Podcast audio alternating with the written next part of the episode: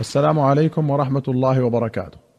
في باب فضل العلم أخرج البخاري ومسلم عن شقيق بن سلمة قال كان عبد الله بن مسعود يذكر الناس في كل خميس فقال له رجل يا أبا عبد الرحمن لوددت أنك ذكرتنا كل يوم قال أما إنه يمنعني من ذلك أني أكره أن أملكم وإني أتخولكم بالموعظة كما كان رسول الله صلى الله عليه وسلم يتخولنا بها مخافة السآمة علينا.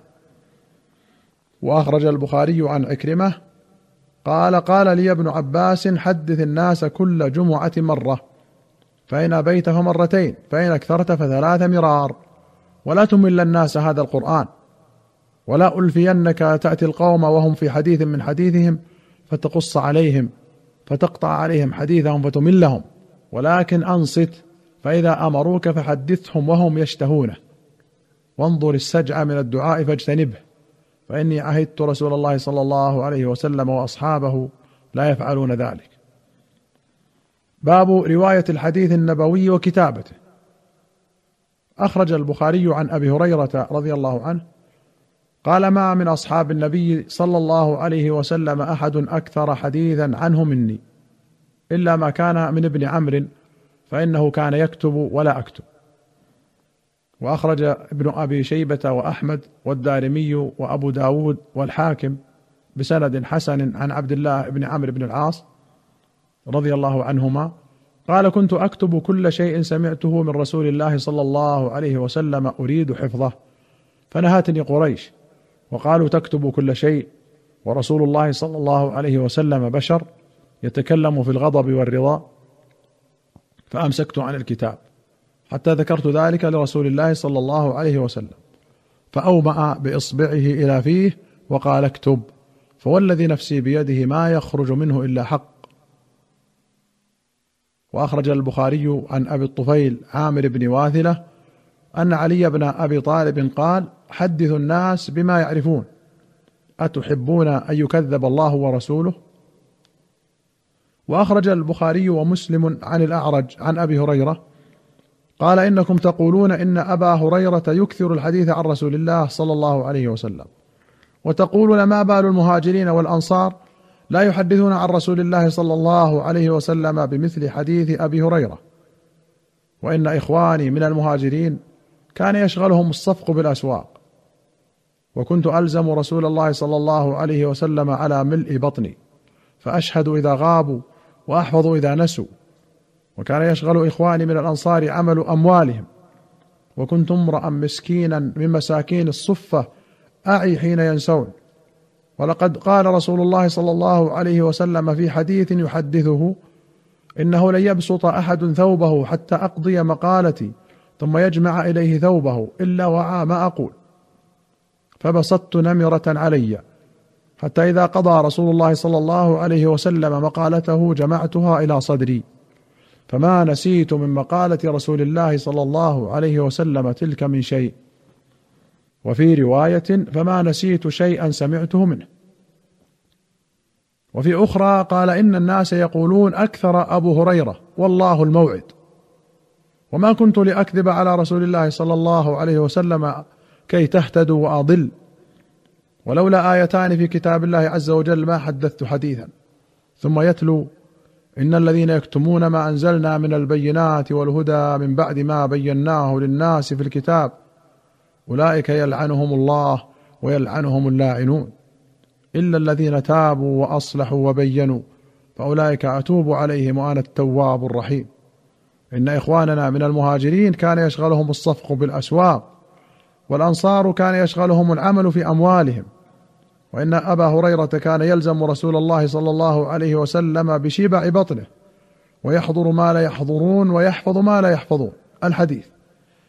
وللبخاري قال يقول الناس أكثر أبو هريرة. فلقيت رجلا فقلت بما قرأ رسول الله صلى الله عليه وسلم البارحة في العتمة؟ قال لا أدري. فقلت لم تشهدها؟ قال بلى. قلت لكن أنا أدري. قرأ سورة كذا وكذا. وفي أخرى له قال قلت لرسول الله صلى الله عليه وسلم إني أسمع منك حديثا كثيرا أنساه. قال أبسط رداءك. فبسطته فغرف بيده فيه وفي رواية فغرف بيديه. ثم قال ضمه فضممته فما نسيت شيئا بعد. قوله على ملء بطني أي ألازمه وأقنع بقوتي ولا أزيد على القوت فلا أجمع مالا لذخيرة ولا غيرها. وأخرج البخاري عن أبي هريرة رضي الله عنه قال حفظت من رسول الله صلى الله عليه وسلم وعاءين فأما أحدهما فبثثته فيكم وأما الآخر فلو بثثته قطع هذا البلعوم البلعوم مجرى الطعام. قال ابن حجر حمل العلماء الوعاء الذي لم يبثه على الأحاديث التي فيها تبيين أسامي أمراء السوء وأحوالهم وزمنهم. وقد كان أبو هريرة يكني عن بعضه ولا يصرح به خوفا على نفسه منهم كقوله أعوذ بالله من رأس الستين وإمارة الصبيان يشير إلى خلافة يزيد لأنها كانت سنة ستين واستجاب الله دعاءه فمات قبلها بسنة. وقال ابن المنير جعل الباطنية هذا الحديث ذريعة لتصحيح باطلهم أن للشريعة ظاهرا وباطنا وحاصل باطنهم الانحلال من الدين. قال وإنما أراد أبو هريرة قطع أهل الجور رأسه إذا سمعوا عيبه لفعلهم وتضليله لسعيهم. ولو كان ما يكتمه من الأحكام الشرعية ما وسعه كتمانها لما ذكره في الحديث الأول من الآية الدالة على ذم من كتم العلم. وأخرج أحمد والدارمي وابن ماجة وأبو داود والترمذي والنسائي وابن حبان والطبراني في الكبير والبيهقي في الشعب بسند حسن عن زيد بن ثابت رضي الله عنه قال سمعت رسول الله صلى الله عليه وسلم يقول نضر الله امرأ سمع منا حديثا فحفظه حتى يبلغه غيره فرب حامل فقه إلى من هو أفقه منه ورب حامل فقه ليس بفقيه. قوله نضر الله قيل دعاء له بالنضاره وهي البهجة والسرور والبهاء وقيل المراد هنا النضره من حيث الجاه والقدرة. وفيه الترغيب في حفظ الحديث وتبليغه. وأخرج الشيخان عن أبي بكرة نفيع بن الحارث الثقافي رضي الله عنه أن رسول الله صلى الله عليه وسلم قال في حجة الوداع ألا هل بلغت؟ قالوا نعم. قال اللهم اشهد. فليبلغ الشاهد الغائب فرب مبلغ اوعى من سامع. وفي رواية فلعل بعض من يبلغه أن يكون أوعى له من بعض من سمعه.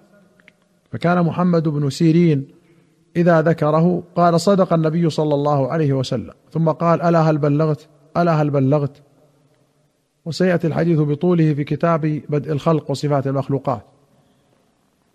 وأخرج مسلم عن أبي سعيد الخدري رضي الله عنه أن رسول الله صلى الله عليه وسلم قال لا تكتبوا عني غير القرآن ومن كتب عني غير القرآن فليمحه وحدثوا عني ولا حرج. ومن كذب علي متعمدا فليتبوأ مقعده من النار.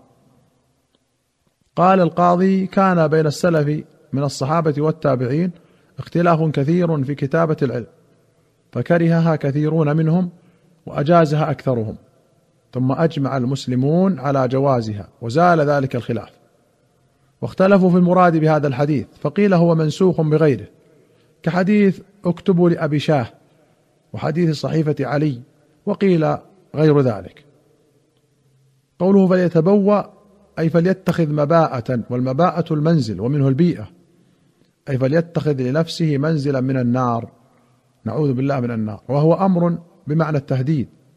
وقد روي قوله من كذب علي متعمدا إلى آخره عن ثلاثة وستين صحابيا رضي الله عنهم. أيها الإخوة المستمعون إلى هنا نأتي إلى نهاية هذه الحلقة. حتى نلقاكم في الحلقة القادمة إن شاء الله. نستودعكم الله. والسلام عليكم ورحمة الله وبركاته.